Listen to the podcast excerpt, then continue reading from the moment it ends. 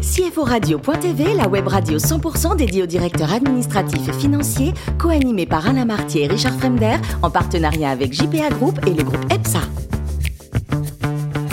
Bonjour à toutes et à tous, bienvenue à bord de CFO Radio.tv. Vous êtes 11 000 DAF et dirigeants d'entreprise abonnés à notre podcast. Merci à toutes et tous, vous êtes toujours plus nombreux à nous écouter chaque semaine. Vous savez que vous pouvez réagir sur nos réseaux sociaux et notre compte Twitter CFO Radio-du-bas TV.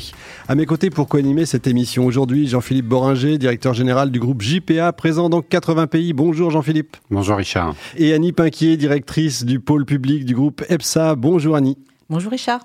Bonjour Jean-Philippe et bonjour Annie, bonjour à tous les deux. Donc aujourd'hui nous recevons Karine Pichon, directrice finance et risques chez Cofas. Bonjour Karine. Bonjour. Alors vous êtes parisienne, très vite pendant vos études, vous savez que vous c'est les chiffres hein, votre truc et vous allez aller vers la finance, c'est ça? Oui, très vite, effectivement. J'ai commencé, euh, enfin j'ai fait une prépa euh, classique, euh, école de commerce et puis très rapidement, voilà, les cours de finance m'ont intéressé, un stage en audit, toujours intéressant et puis on continue dans la finance après. Donc donc j'ai suivi la voie. Le stage, c'était chez Price, c'est ça C'est ça, tout Évidemment. À fait. Et alors vous êtes ensuite, euh, vous êtes tellement mhm. parfaite qu'il vous engage directement. Et alors au bout de trois mois, vous vivez un moment rare. On est chez AXA. Racontez-nous. Oui, c'est effectivement assez rare, c'est quand vous arrivez euh, surtout dans la vie professionnelle. Euh, à l'époque, quand j'ai commencé dans l'audit, il n'y avait pas cette séparation aussi ferme entre l'audit et le conseil.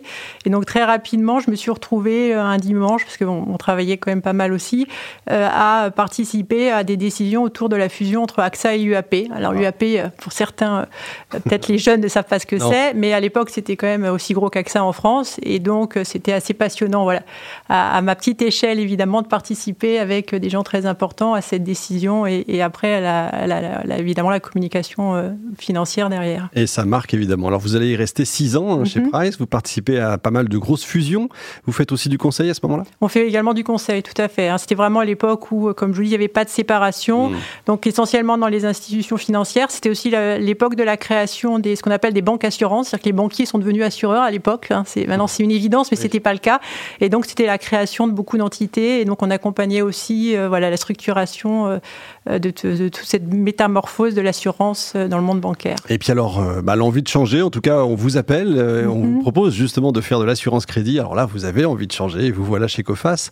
Qu'est-ce que c'est la COFAS Alors COFAS, ils savent pas hein, parce que non, oui, non, c'est Copas, c'est déjà une société qui a 75 ans en fait, voilà, qui euh, est dans plus de 105 pays et dont l'objet en fait est d'aider euh, le commerce. Euh, donc on assure en fait le commerce international et aussi le commerce domestique. Donc si une société vend, bah, elle veut être sûre de pouvoir en fait récupérer le fruit de sa vente. Et donc quelquefois ça ne se passe pas très bien et donc on est là pour l'aider à récupérer, pour analyser également la société avec laquelle elle travaille. Et donc on fait ça pour près de 500 milliards d'engagements dans le monde. Donc Combien de salariés 4300 salariés, voilà, dans 105 pays, un peu plus de 70 nationalités.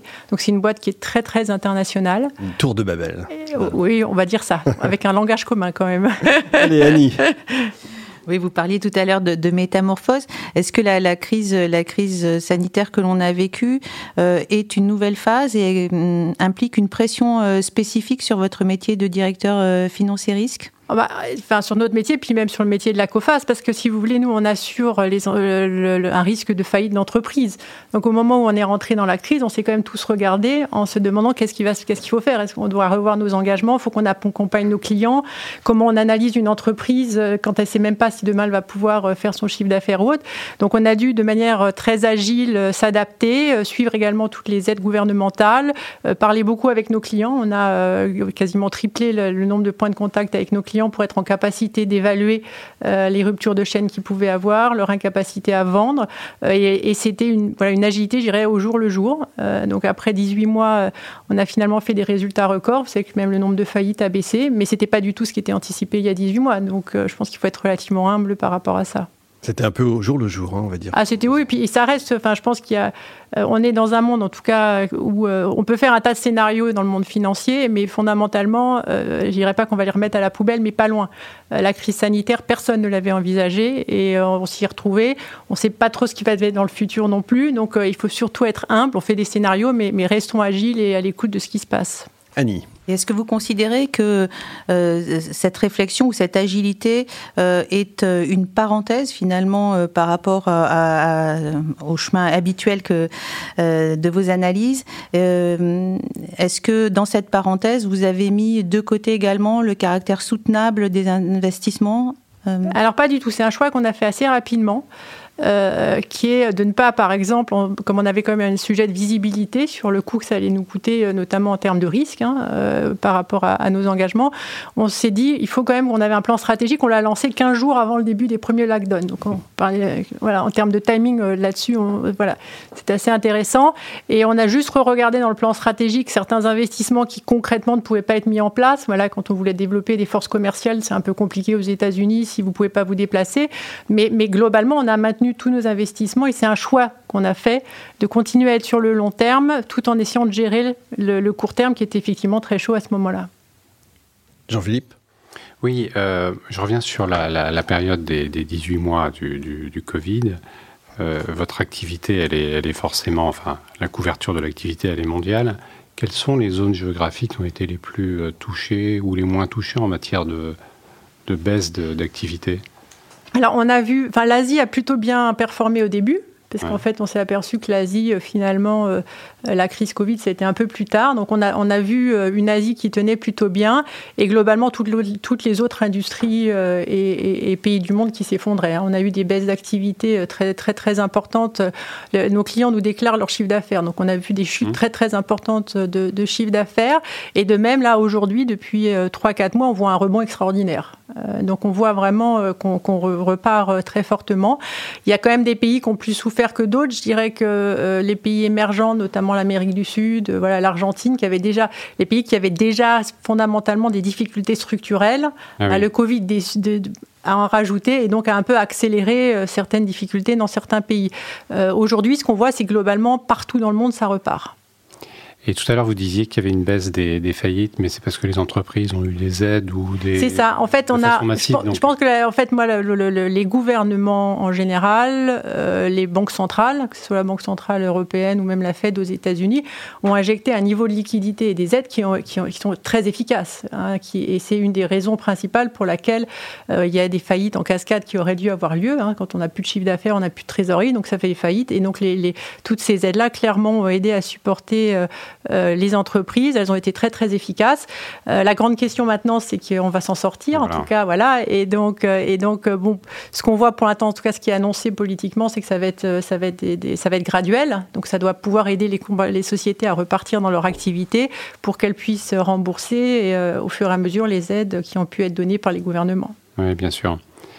Euh, dans vos grilles d'analyse euh, des risques ou des financements accordés, euh, est-ce que vous, est-ce que la COFAS regarde la politique RSE, la politique environnementale, ou est-ce que c'est complètement hors zone Alors, on, alors on, regarde euh, tout, ce qui est, euh, tout ce qui peut conduire à faire une faillite. Donc, c'est de, de manière un peu évidente, il y a un certain nombre de secteurs, s'ils ils ne prennent pas euh, le, le, sujet de la transition énergétique, je vous prends par exemple les voitures, si les voitures ne se mettent pas à faire des voitures hybrides ou autres, bah, le constructeur va avoir des difficultés. Donc, c'était pris plus ah sous cet angle-là, et c'est intégré parce que c'est une composante du risque importante. Hein. C'est un, un, risque, la transition aussi écologique. Et on est en train de développer, mais c'est tout au début, une réflexion autour de comment on pourrait quelque part donner une note, si vous voulez, euh, aux entreprises en fonction de ce, critère RSE. Ça n'existe pas. Les, notations que vous avez actuellement, c'est sur des très grands groupes pour mmh. euh, voilà et autres. Et donc nous, on a euh, toute plus de 60 millions d'entreprises, mmh. dont des PME. Donc il y a toute une réflexion voilà qu'on co-construit pour pour intégrer ça dans le dans l'analyse du risque. C'est clair, merci. Les entreprises vont avoir plein de notes maintenant partout, ça va être formidable. Allez, Karine, pour vous, le plus beau métier du monde, c'est quoi? C'est libraire ou CFO C'est celui qui nous anime le matin quand on se lève. voilà. Donc libraire, j'aurais aimé être CFO. Et en plus, je suis plus CFO dans deux mois, parce qu'en fait, je, au 1er novembre, j'ai la chance de prendre la direction générale de COFAS en France et, aussi en Angleterre-Suisse. Voilà. Donc, comme quoi, voilà, c'est aussi euh, des, métiers qui amènent à, faire d'autres choses. Donc voilà, c'est une animation le matin euh, et une énergie. Et eh ben, ça s'entend et ça se voit. J'ai entendu dire également que vous étiez une championne du monde du ceviche. Alors là, on veut la recette.